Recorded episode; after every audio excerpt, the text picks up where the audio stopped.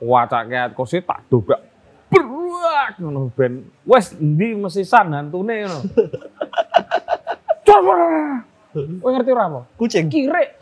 Bajingan tenan. Wah, su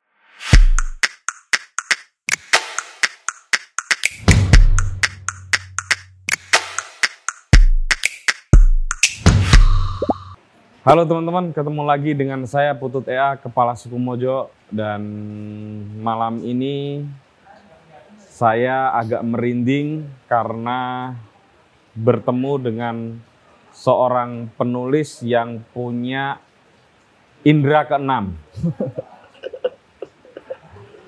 Eh, Mas Saiful Cahyadi. Siap. Jadi kalau teman-teman mau ke sini aja mbak nggak apa-apa. Mau membaca tulisannya, ketik saja nama Saiful Cahyadi. Ya makasih ya.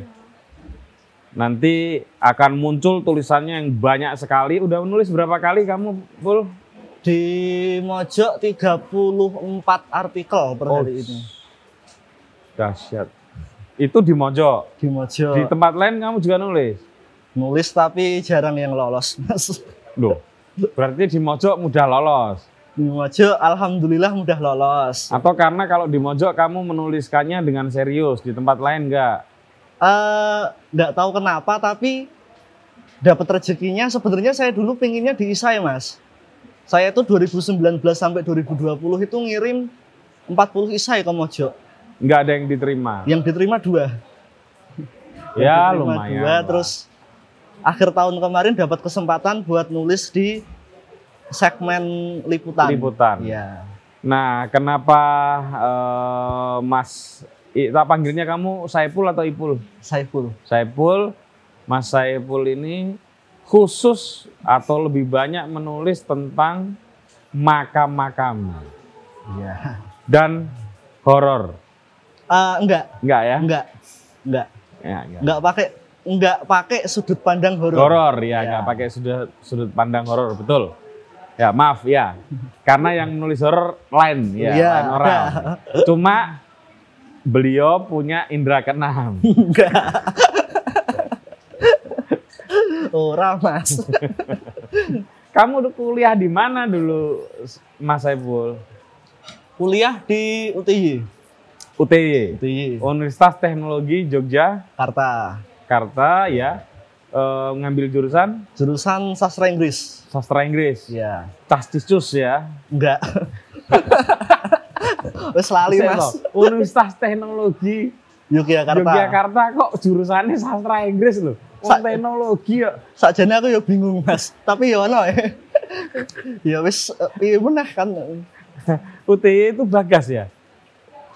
Bukan ya? Ah, Oke. Eh, udah lulus, Sudah. sudah dan dari asli dari Jogja ya? Asli Jogja. Asli Jogja. Kenapa tertulis ah, tertulis tertarik menulis tentang makam? Eh sebenarnya nggak sengaja ya mas. Jadi akhir tahun kemarin itu saya punya kenalan yang juga nulis di liputan Mojok. Iya. Terus tanya, uh kok Mojok ternyata ada kayak gini. Hmm. Aku tanya tau mas, Mas caranya nek meh nulis pi nek ngono kuwi karena kan itu bukan isai. Hmm. Oh ngirim ide sih mas ke email kayak gitu toh terus. Ya yang saya kuasai waktu itu ya cuman sejarah mas gitu loh. Itu pun sebisa saya gitu loh. Terus ya wis lah rasa abot-abot cek ombak nulis sejarah dulu. Oke. Terus kok responnya bagus terutama yang Banyu Sumurup Oh. yang jenengan juga nge-tweet Mm-mm. itu kan rame kan Iya, terus iya, iya, iya, iya. ketoknya prospek nih gitu terus Hmm. ya udah kebetulan juga sambil nelusuri karena kan makam satu dengan makam yang lain kan kadang ada hubungannya toh mas Hmm. jadi kayak habis dari makam A terus kok ceritanya mengharuskan ke makam B dan lain sebagainya Oke. terus ya udah jalan sampai sekarang Ah. Kamu memang tertarik dengan sejarah. iya Kenapa? Eh, saya itu tertarik dengan sejarah sejak SD mas karena eh, gini ketika saya baca buku sejarah Hmm. buku pelajaran sejarah waktu itu Hmm. di kepala saya tuh muncul kayak film di kayak ono wong oyak-oyakan numpak jaran dan lain sebagainya nek saya baca matematika mas belum mumet makanya lebih menyenangkan gitu Ah. Matematika rono ceritane. nek matematika bundet kayak gitu jadi ya itu alasannya sih Hmm. Eh, tapi kamu punya ketertarikan dengan makam?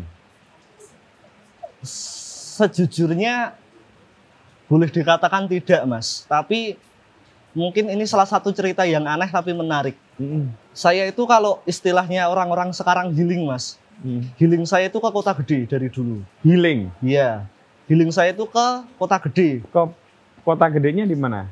jadi berangkat biasanya malam Heeh. sholat isya zikir terus ya rokokan di area sendang Ini makam Panembahan. iya tapi nggak masuk ke area makam Oh, sama, yang ada angkringannya, ada pendoponya. Iya. Wah, saya sering ke situ Yang juga. Saya kok nggak pernah ketemu ya.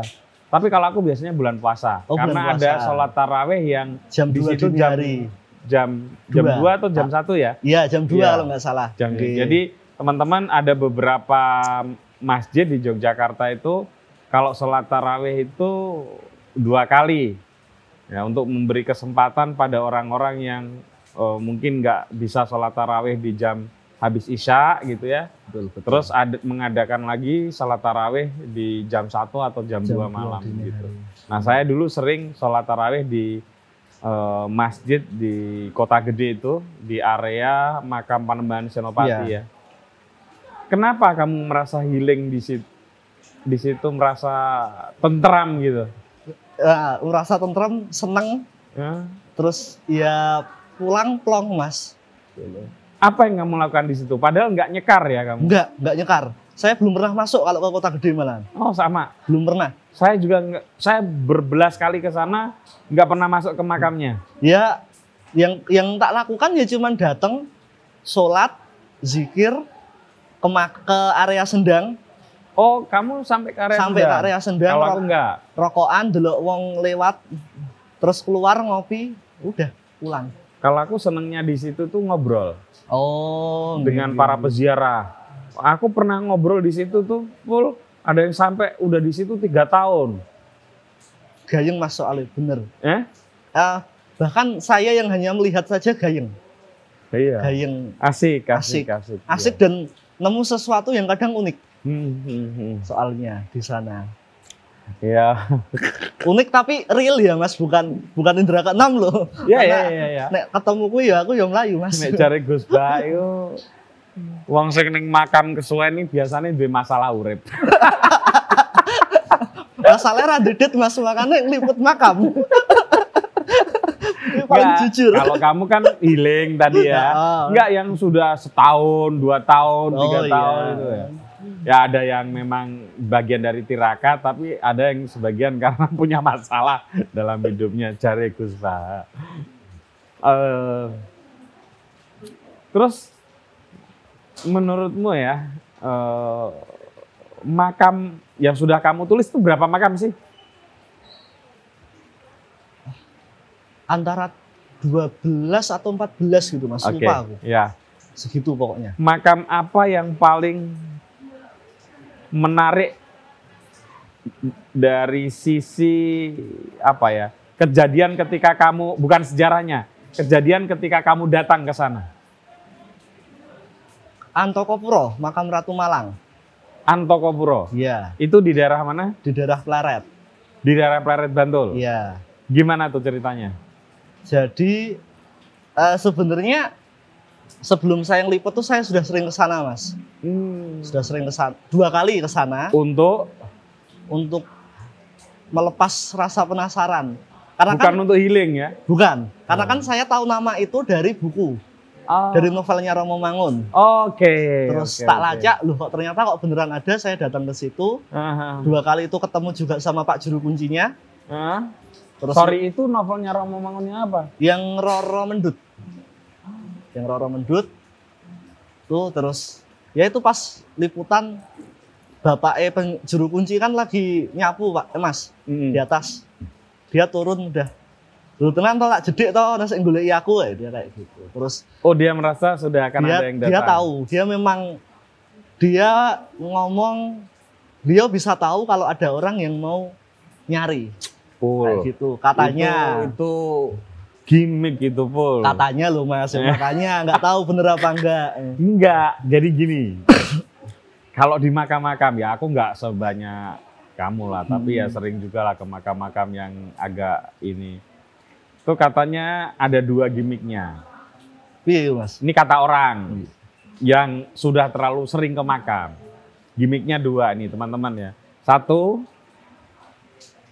yo kan itu tadi. Yo kan ono sing ngarep teko mun kula entosi. Bener gak? bener Nah, yang kedua, nah dipun tenggo kalian simbahipun. oh Jadi yang iya. dimakamkan itu seolah-olah sudah menunggu kita. Gitu. bener bener, bener. Nah, bener gak? bener Nah, itu bahasa itu dipakai untuk semua orang. tapi nah Jadi yang kamu bahasa, jangan merasa istimewa. kalau bahasa kedua belum pernah mas aku melan jujur Ya? belum pernah Apa? yang bahasa kedua sudah ditunggu itu tadi. Oh, belum, ya. belum Nah, aku itu di secandi mana itu? Di Sukoharjo itu suko suko. Ya itu digituin terus di ah udahlah aku agak panjang juga gitu gituan ya ya walaupun bukan untuk hal-hal yang sifatnya mistik tentu saja. Eh, oh, itu yang membuatmu tertarik? Salah satunya. Ternyata gimmick. Dan entah gimmick entah bukan tapi Eh. klaim Pak Juru Kuncinya terhadap cerita-cerita yang ada di sana. oke gimana tuh Di misal eh, di area makam itu nggak ada lampu mas, nggak ada lampu baik itu di area maupun di jalan. Mm. Tanyain kok nggak dipasangi lampu pak? Iya. Beliau nggak mau mas kayak gitu. Oh. Terus pas tak tanyain pak kok jenengan kok jadi juru kunci gimana ceritanya gitu. Terus beliau ngomong ditemui sama Simbah, beliau bilangnya gitu. Simbah itu yang dimakamkan di atas, Iya. yang di makam itu. Terus beliau mengaku sering ketemu lah sama tiga sosok utama yang ada di makam itu. Tak tanggap mas, Mm. tak bandingkan dengan apa yang tak pelajari dari buku. Iya. Kan dia mengklaim, nah aku nah aku nak kon maca buku wegah mas. Lo aku so takon dewe kok karo beliau-beliau dia bilangnya seperti itu. Oke. Batinku ya tak tanggap sisan nih, tak garapi kan gitu. Iya. Tak cocokkan, Pak nak nggon buku ngene ngene Pak. Nak menurut beliau gimana? Oh menurut beliau gini gini gini mas, Cocok nggak? cocok. Tapi ya sekali lagi entah itu benar entah tidak. Karena Betul. kamu model bertanyanya kamu duluan, nggak dia duluan. Oh bisa. Dia meng- mengiyakan ya mas ya. Jadi Masuk akal. mohon maaf ya, saya ini agak-agak mau eh, eh, bukannya mau melawan hal kayak gitu, enggak lah ya ini. Ya bisa saja itu soal teknis bertanyanya gitu. Iya.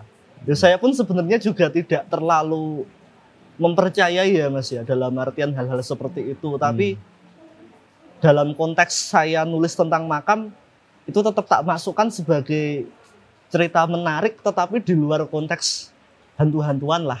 Kayak gitu. Bagaimana pandangan Hmm. si juru kunci dan orang-orang sekitar sana terhadap Hmm. tempat itu secara apa nih? Ya alam kebudayaan Jawa lah menurut Hmm. saya seperti itu. Kamu kan menulis yang viral salah satunya kan Banyu Sumurup ya. Iya. Bisa ceritain pun supaya ada teman-teman yang mungkin belum pernah tahu tentang Banyu Sumurup bisa. Karena ini salah satu kompleks pemakaman yang unik ya. Iya. Silakan Bu. Eh, Banyu Sumurup itu tokoh utama yang dimakamkan di sana namanya Pangeran Pekik. Kamera pakai. Mohon dikoreksi kalau salah. Seingat saya nama itu adalah anak dari raja terakhir di Surabaya. Yang Pangeran Pekik itu digunakan dalam tanda kutip untuk menghancurkan Giri di masa Sultan Agung. Makam Banyu Sumurup itu kalau oleh akademisi, terutama akademisi luar, sering disebut sebagai komplek makam para musuh raja. Para musuh raja. Karena orang-orang yang dimakamkan di sana meninggal dalam konteks korban konflik lah.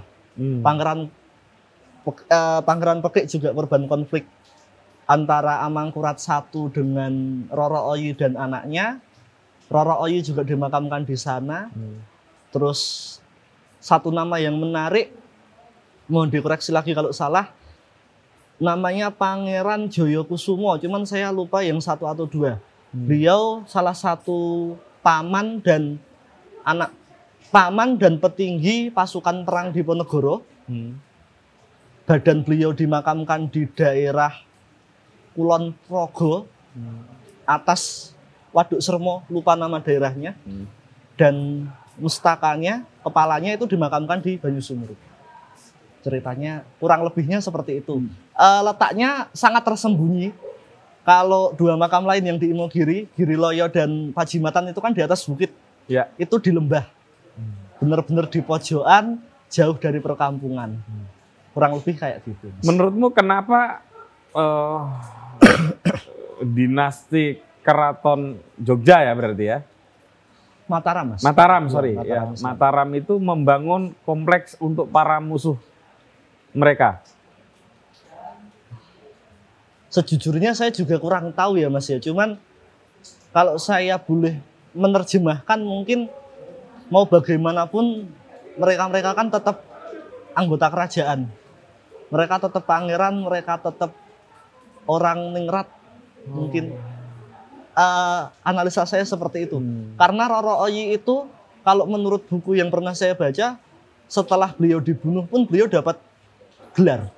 Dapat gelar lain. Saya lupa tapi gelarnya apa. Hmm. seperti itu. Karena kan juga eh, kalau ditarik ke konteks yang lebih lama lagi kayak orang-orang yang diasingkan dari keraton kayak misalnya Pangeran Diponegoro kan juga tetap dapat semacam kehormatan lah dari pemerintah. Ya, walaupun beliau dibuang dan diasingkan. Iya. kayak gitu. Mungkin ya mas. Tapi mohon dikoreksi kalau salah karena saya juga bukan sejarawan. Kayak gitu. Terus dari sisi keunikan makam selain Banyu Sumurup apa lagi menurutmu?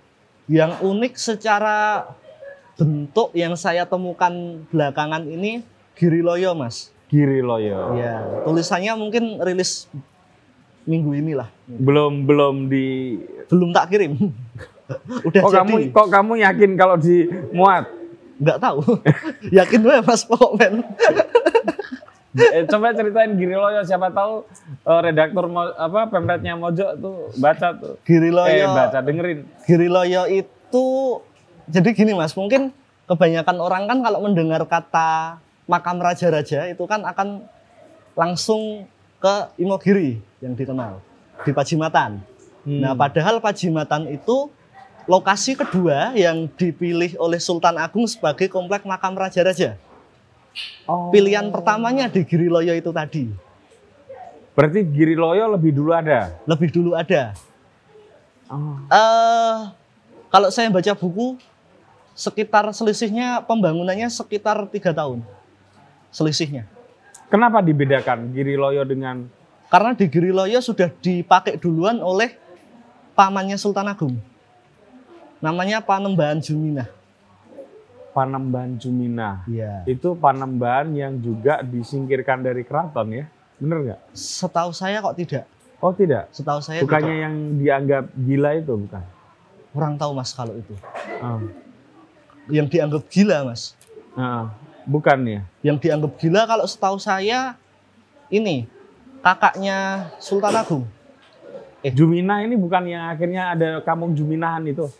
kurang tahu kalau hubungannya sama itu Waduh, gimana itu? belum, belum Kalau nggak salah ini masih masih kalau benar ya eh, nanti coba saya cross check itu masih leluhurnya Pak Butet Kartarejasa. Oh gitu. Kalau naiknya itu anaknya Panembahan Senopati, Mas. Oh, anaknya Panembahan Anaknya Senopati. Panembahan Senopati. Oh, berarti udah udah udah lama ya. Udah lama. Itu Oh, pamannya, makanya pamannya Sultan Agung. Oh, berarti mungkin Juminah Udah, yang lain ini. udah. Iya, iya, iya, iya. Oke, oke. Tuh, jadi garis Apa yang menarik di situ? bentuknya, Mas? Bentuk Gimana tuh? bentuk makamnya. Hmm. Jadi bentuk makamnya masih keba- eh, mayoritas tatanan batu. Bukan bukan batu utuh, tapi tatanan batu. Hmm. yaitu yang paling menarik menurut saya karena sebelumnya belum pernah menemukan yang kayak gitu. Kalau yang lain kan sudah eh, batu padat ditutupin kain dan lain sebagainya itu Hmm. masih benar-benar tatanan batu mayoritas yang ada di sana. Oke. Kalau yang bukan raja-raja atau ningrat-ningrat gitu, ada nggak yang kamu liput dan kamu suka kunjungi?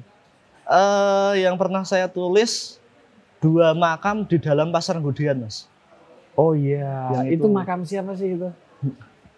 Ya masih abu-abu, Mas. Ya? Masih abu-abu karena Jadi ini di pasar Godean ya? di, di ya, dalamnya di dalamnya ada makam. ada dua makam. Ada dua makam.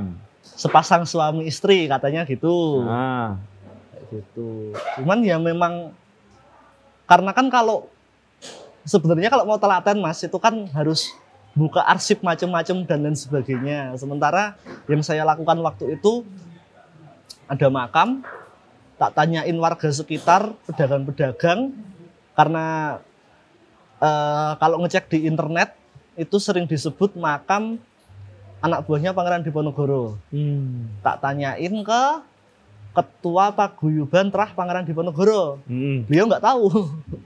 Oh, malah lagi kerungu ya mas. Seperti itu. Terus dapat satu info dari pedagang. Mas biar nono sik eh ya sederhananya neliti lah. Neliti makam iki, golek ono. Omai kidul kono kae gitu. Dikasih tahu, tak datengin. Tapi beliau meneliti itu dengan cara spiritualis kayak gitu. Di ketika beliau tak tanyain Pak jenengan eh, neliti makam itu dengan cara gimana? Tak turuni patang dino mas. Dia bilangnya gitu. patang dino kan mbuh mbuh nginep mbuh mulih mbuh piye kula nggak nggak- nggak ngerti. Oh, oh iya oke oke oke. Terus dia bertemu dalam mimpi. Dia nggak bilang ketemunya gimana tapi berdasarkan penelusuran saya mas begini gini. Dalam waktu empat hari itu. Empat hari itu dia tidur di situ bilangnya gitu. Mas. Heeh. Jadi menurut dia siapa orang yang Kalau menurut di dia itu malah eh, semacam pamomongnya Sul- Sultan Agung. Bilangnya gitu malah. Hmm. Tapi versi versi umum taunya itu makam anak buahnya Pangeran Diponegoro.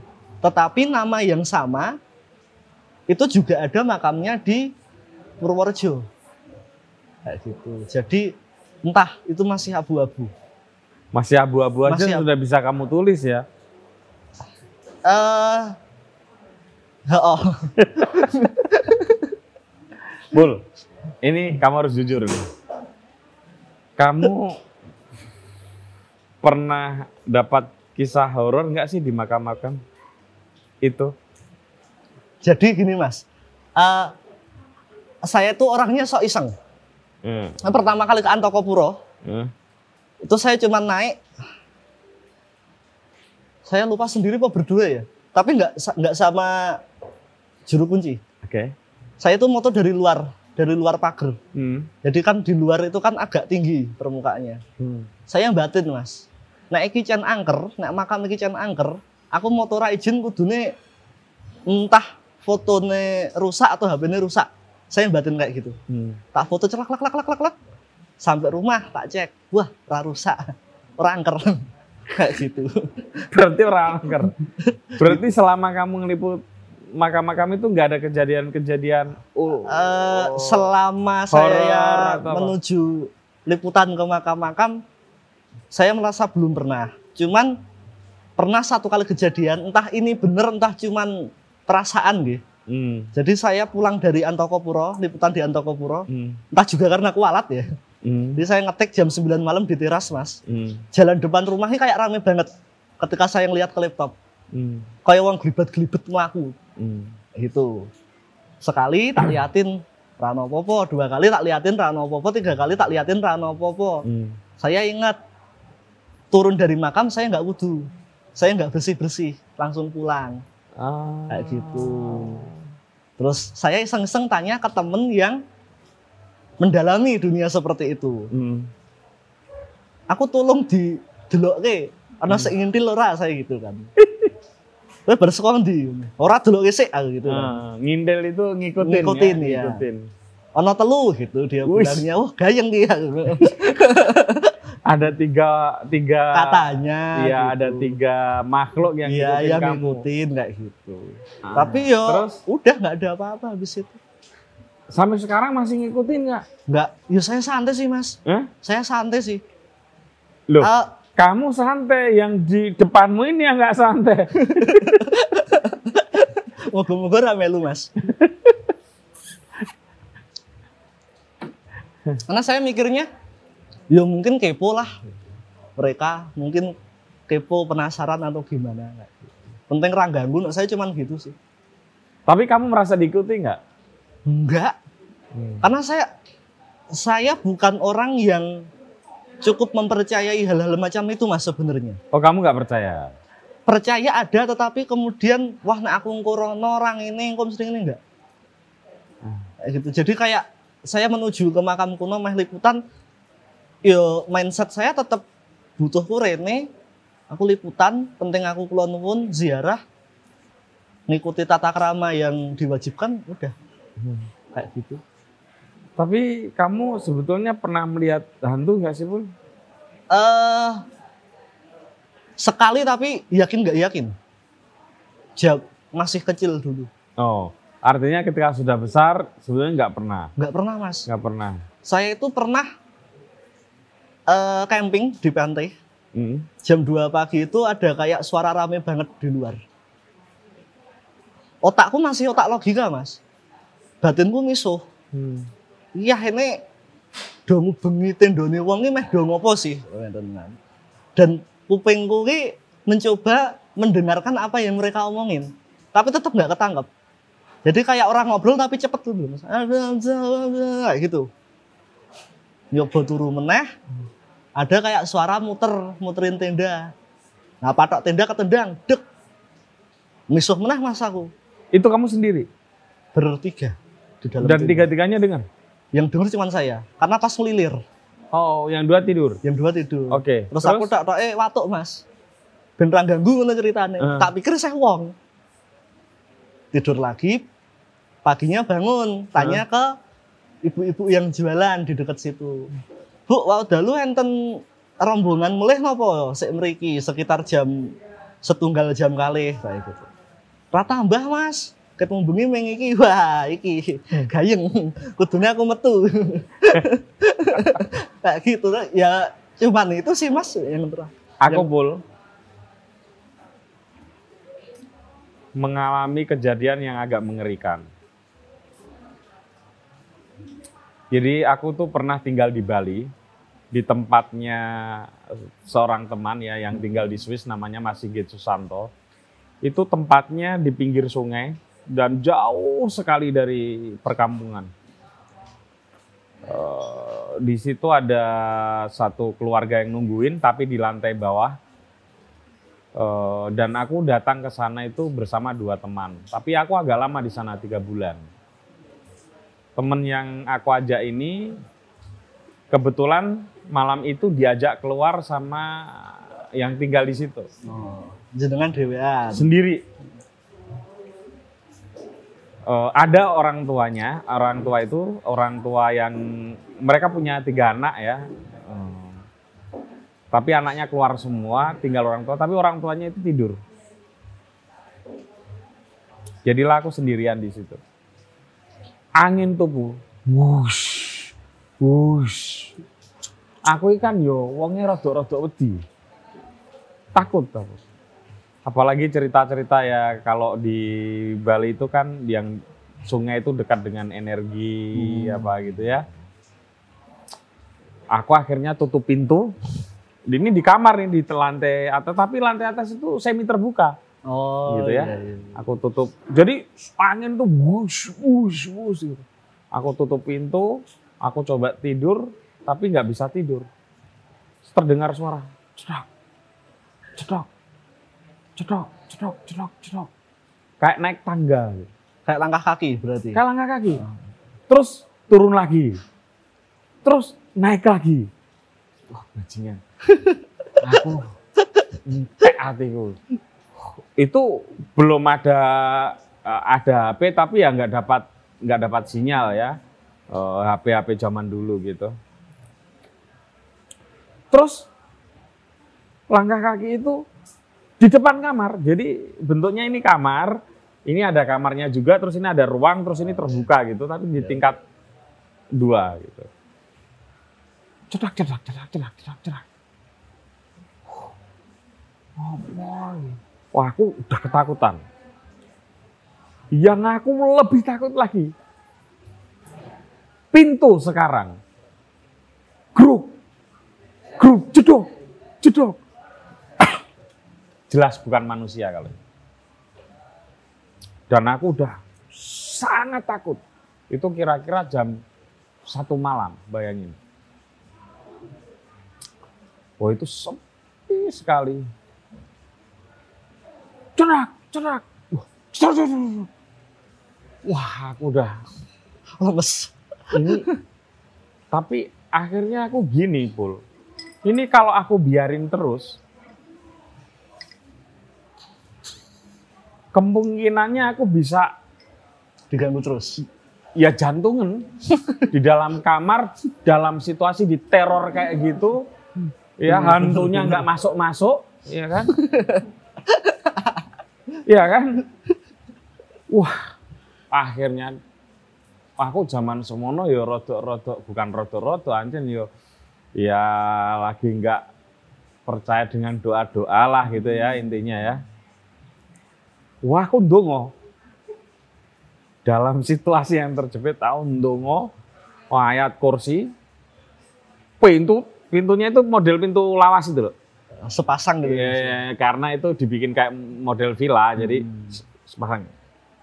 Tak angkat ininya wacak kayak kursi tak dobrak beruak ngono ben. Wes ndi mesisan hantune ngono? Coba. Kowe ngerti ora apa? Kucing. kirek. Bajingan tenan. Wasu kirek kuwi ngoyak kupu-kupu.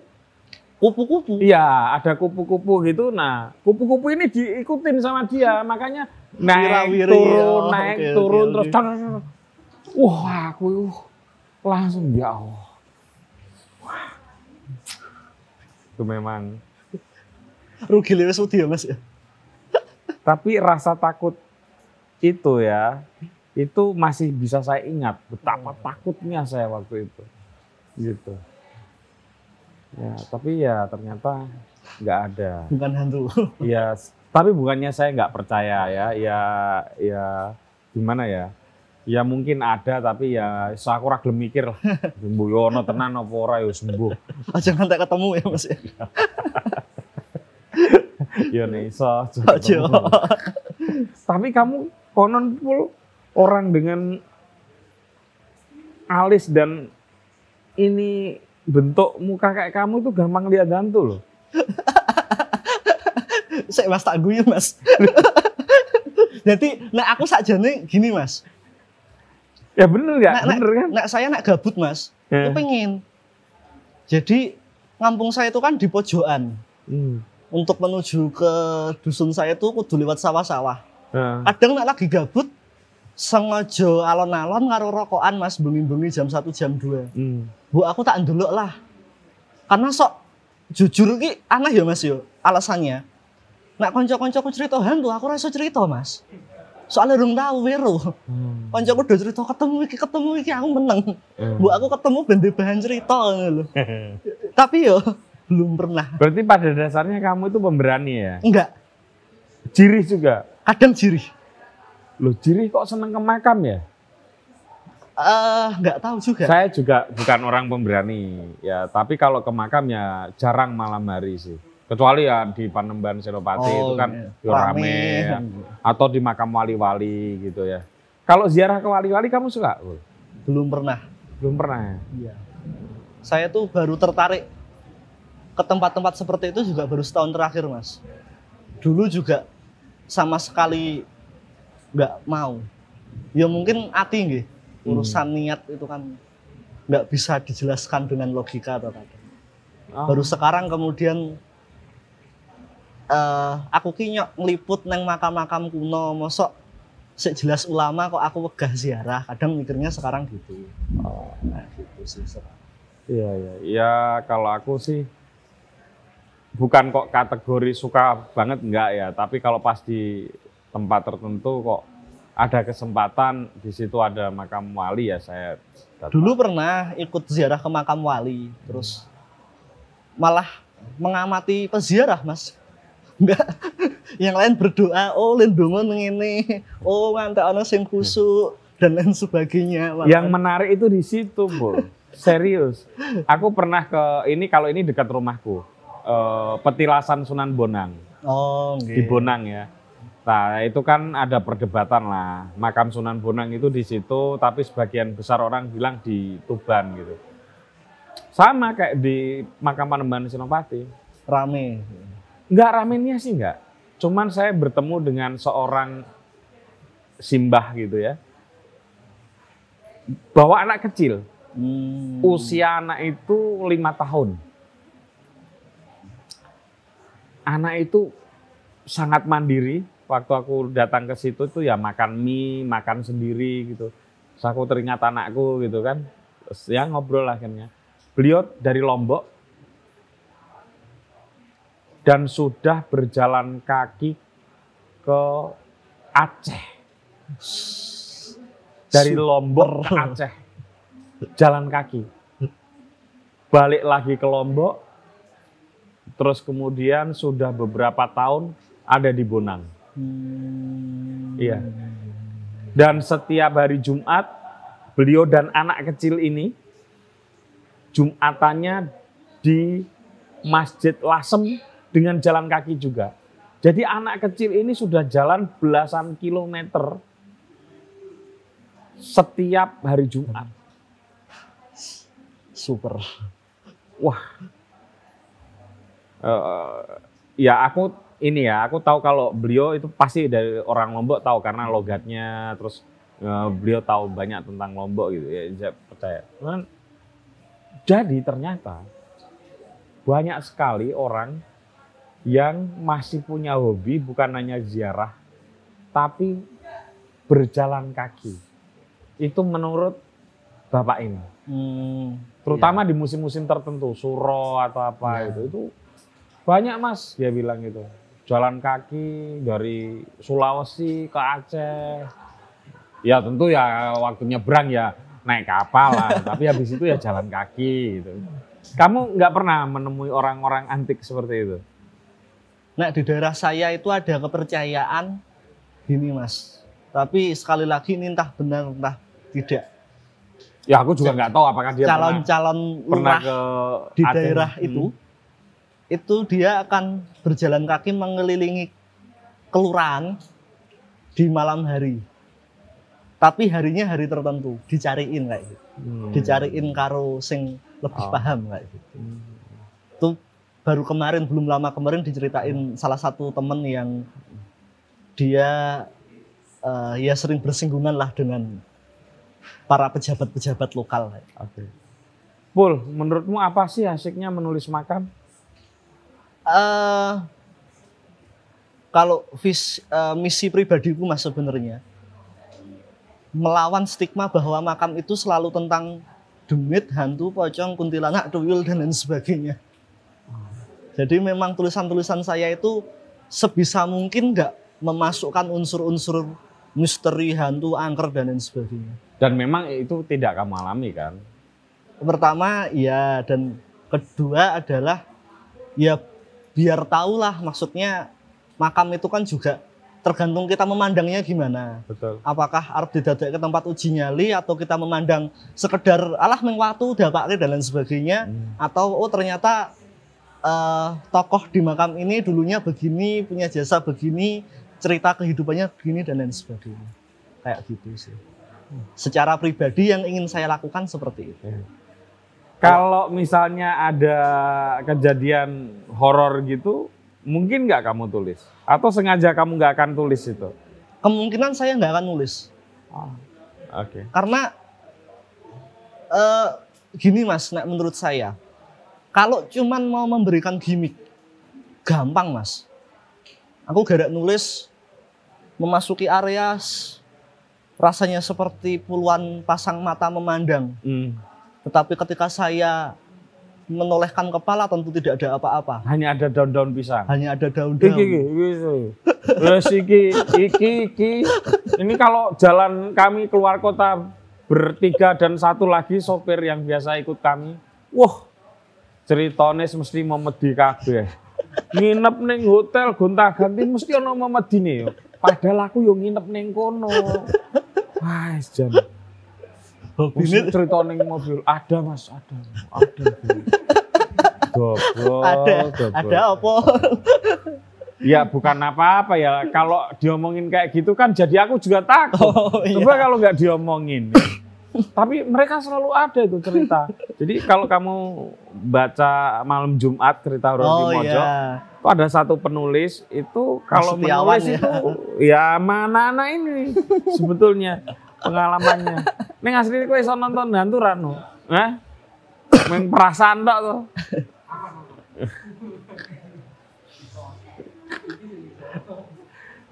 Oh iya, nah ini kowe jare indigo ya.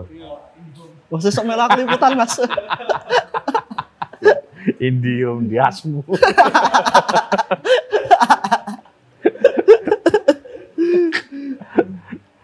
Eh, itu itu itu eh, yang pengen kamu kamu lakukan ya. Kalau Iya. tantangannya apa? Menulis makam.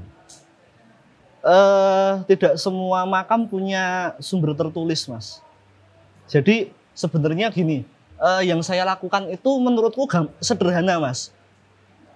Ada makam A, Hmm. aku dulu buku-buku sejarah, Hmm. tokohnya itu dulunya siapa, gimana dan lain sebagainya. Hmm. Saya ke sana mendeskripsikan tempat. Nek ana juru kunci ya takon juru kunci, nek ora ana takon warga. Wes gabung nggih. Selesai. Yang saya lakukan sebatas itu karena untuk urusan misal eh, kritik sumber itu juga bukan kapasitas saya karena saya bukan sejarawan Hmm. kayak gitu.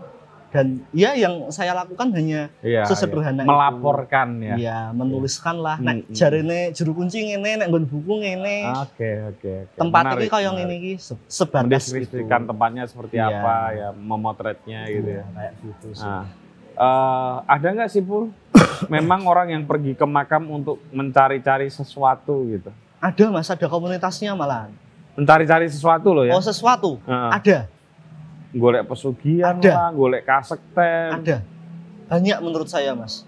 Kamu pernah menemui Karena saya bilang banyak gini, ketika saya pada akhirnya terbentuk persona yang menyebalkan sebagai penulis makam dan dianggap wong ajar kejawen. itu banyak yang kadang komen di status, oh. Di Facebook. Sisan bro ngene, sisan ngene, sisan ngene kayak gitu. Aku mbiyen nang kono ngene, ben ngene dan lain sebagainya. Tapi ya nggak saya lakukan karena ya nggo ngopo. Bukan itu tujuan saya. Kamu nggak tertarik? nggak tertarik kayak gitu. Dan kadang itu pun masih masih eh, berla- eh, kadang berlawanan mas. Ketika misalnya saya ziarah ke makam kuno, otakku tuh bisa dengan aneh. Piye carane aku aja ngantek percaya neng kene njaluk ini itu ini itu butuhku neng kene liputan aku ndongakki. Butuh kau nengene liputan, ben iso liput, ben entuk duit. Iya. entuk duitnya sama liputan, orang mergo sama Betul. makame. Oh. Ya kan jadi nggak sirik kan? Ya. Nah. Hal-hal seperti itu yang kadang isah pas dongo toko-toko nek ngene nek ngene nek ngene kayak gitu. Tapi kamu selalu berdoa ya kalau di makam? Iya. Iya. Mendoakan orang. Mendoakan yang ada di sana lah, ziarah lah. Iya, iya ziarah ya. Yo wangune sih Mas maksudnya mau bagaimanapun kan itu area mereka yo. Sebisa mungkin mendoakan kula nuwun minta izin lah. Terus Pul kamu bawa kayak bunga gitu nggak? Enggak. Enggak pernah. Nggak pernah. Terus iki nganu yo, jawaban jujur yo. Kamu ngasih bisa roh atau amplop atau apa pun ke juru kuncinya nggak? Eh saya secara pribadi nggak pernah, Mas. Tapi Berarti kue termasuk peziarah sing puwol itu kue. eh, alasannya juga aneh sih. Apa? Mohon maaf kalau menyinggung ya, Mas. Lah mereka dibayar, Hmm? mereka dibayar. Iya nek dibayar tenan. Kebanyakan yang saya temui itu statusnya kan abdi dalam mas.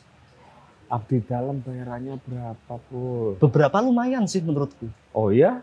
Kamu tahu? Setelah setelah ada dana is terutama. Oh, oke oke oke. oke. Kayak gitu. Tapi kalau saya ngajak temen terus biasanya dia yang ngasih temen saya. Saya enggak. Kayak gitu sih. Karena memang tapi ada yang eh, juru kunci yang santai. Dine luweh ora luweh, nek dine tak tampa ora ya ora apa-apa, tapi kadang ada yang sok ngode-ngode gitu, Mas. Piye ngode-ngodene juru kunci? Yo misalnya menyebut seikhlasnya Mas, nanti masukin aja ke kotak infak itu menyebutnya berulang kali itu kan tak anggap kode. Terus kalau kayak gitu kamu masukin nggak? Enggak. Yo kadang sih Mas, kadang. Oh. Kadang. Ketok es. wangun tak jawab kadang lah, kadang Iya. Mas. Kadang. Mosok sepuluh ewu sepuluh ewu gak mbok kayak pul pul. Jawabannya dowe Mas soalnya. Apa? Ati. Hah. Saya itu tipe orang yang nek atiku wegah ya wegah. Kayak gitu. Termasuk dalam urusan nulis makammu. Walaupun misalnya sing cerak ki ono. Di daerah Gudian itu ada, data sudah tak pegang, Hmm. sumber buku udah ada. Ibaratnya garek rono foto takon-takon nulis dadi. Tapi karena iseh ngusik-ngusik wegah sampai sekarang belum tak tulis. Langsung tak ambil Kerenteknya belum ada. Iya. Kerentek tidak kerentek. Ya. Iya. Nah, gitu sih. Tapi yo jangan ditiru.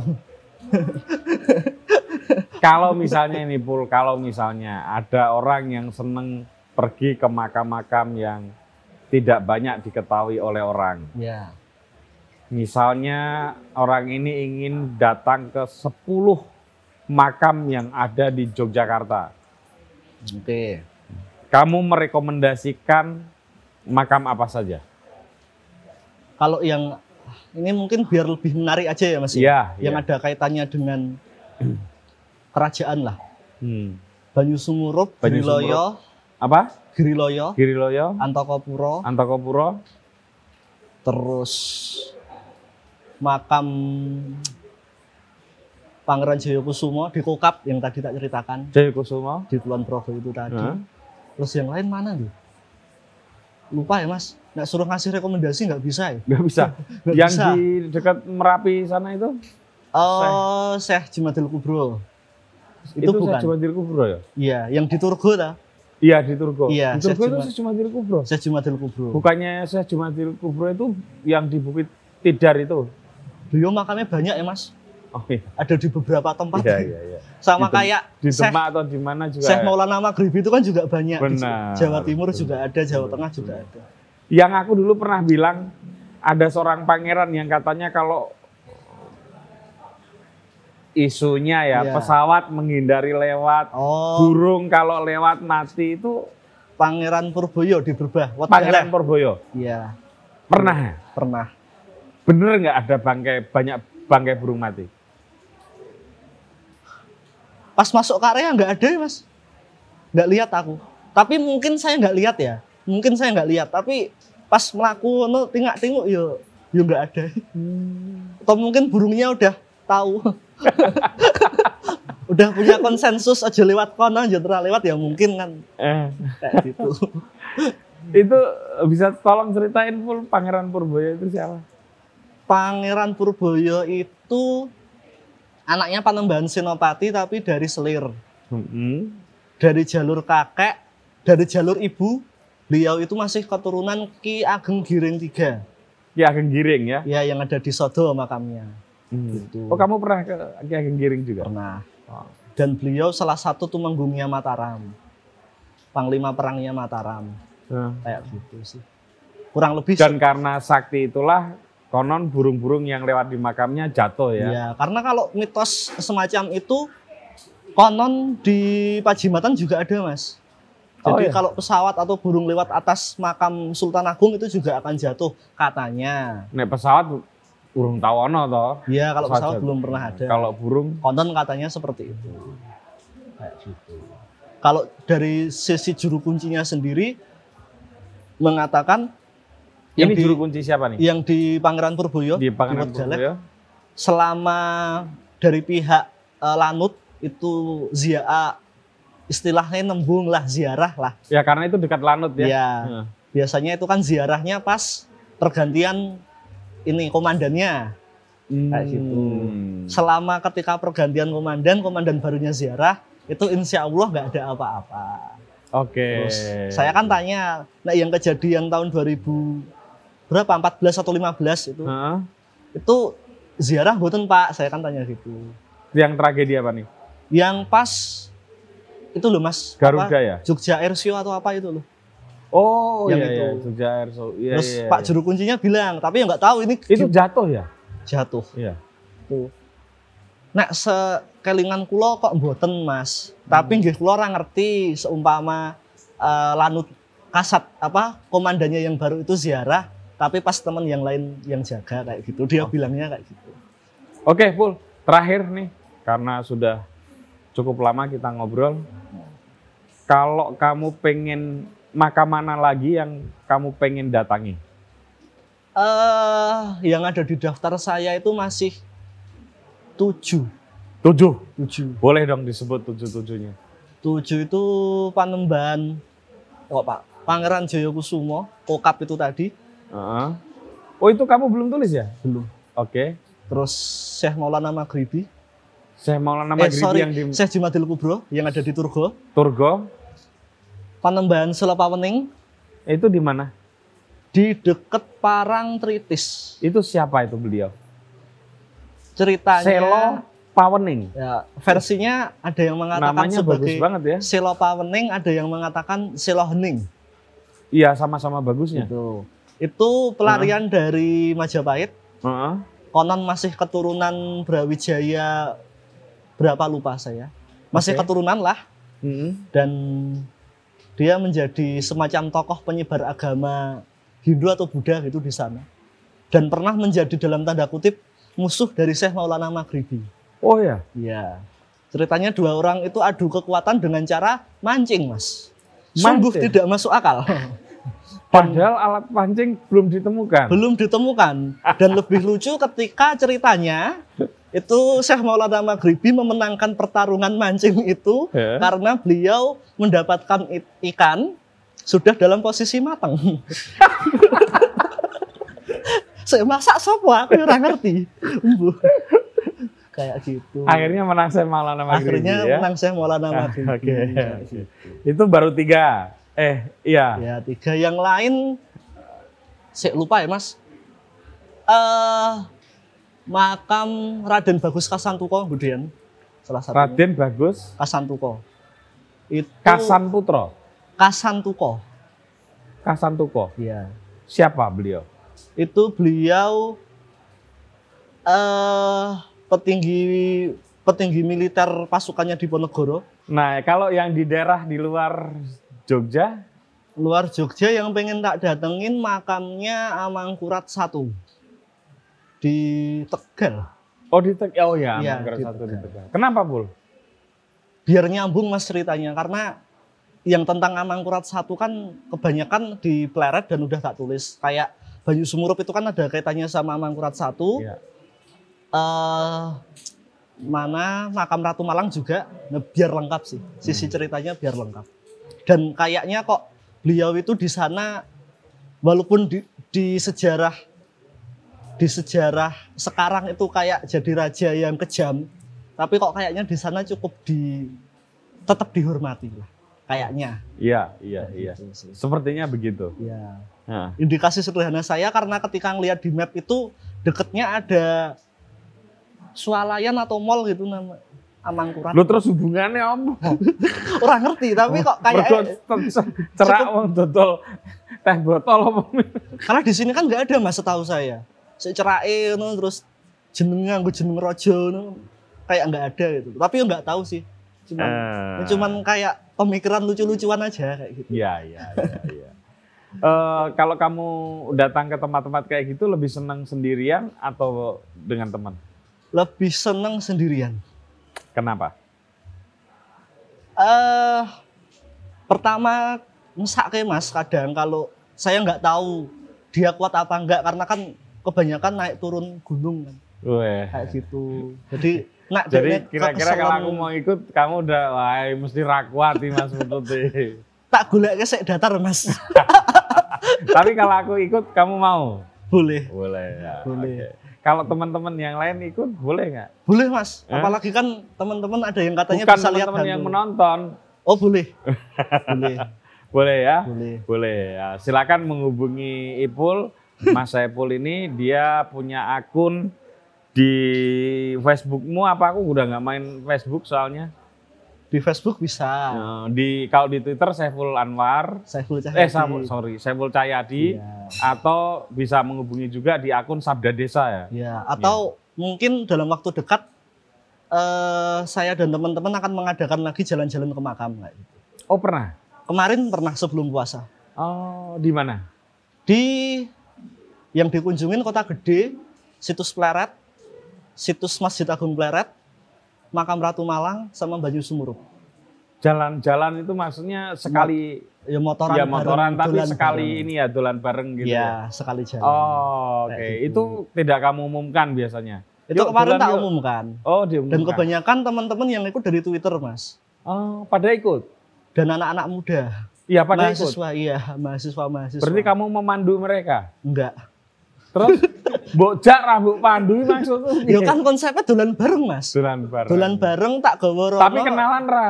Yo kenalan. Oh, iya. iya. Dolan bareng tak gawa rono ana jero kuncine wis takono dhewe. Oke. Kayak gitu sih konsepnya. Ya. Oke, Pul. Makasih banyak ya, Pul ya. Siap, makasih Semoga Mas. eh, keinginanmu untuk datang ke makam-makam itu segera bisa terlaksana. Amin. Dan sekali lagi teman-teman, eh, tulisan Saiful Anwar ini tentang makam-makam banyak yang viral.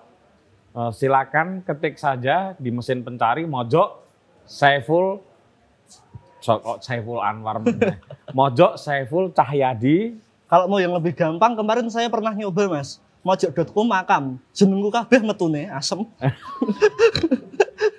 Kayak dukun. Ya atau bisa kayak gitu. Itu- itu atau kalau bisa. enggak ya mojok terus Saiful Cahyadi nanti yang keluar ada banyak tulisan eh, Mas Saiful. Siap. Makasih. Siap, eh, Mas. Sama-sama. Mas Saiful.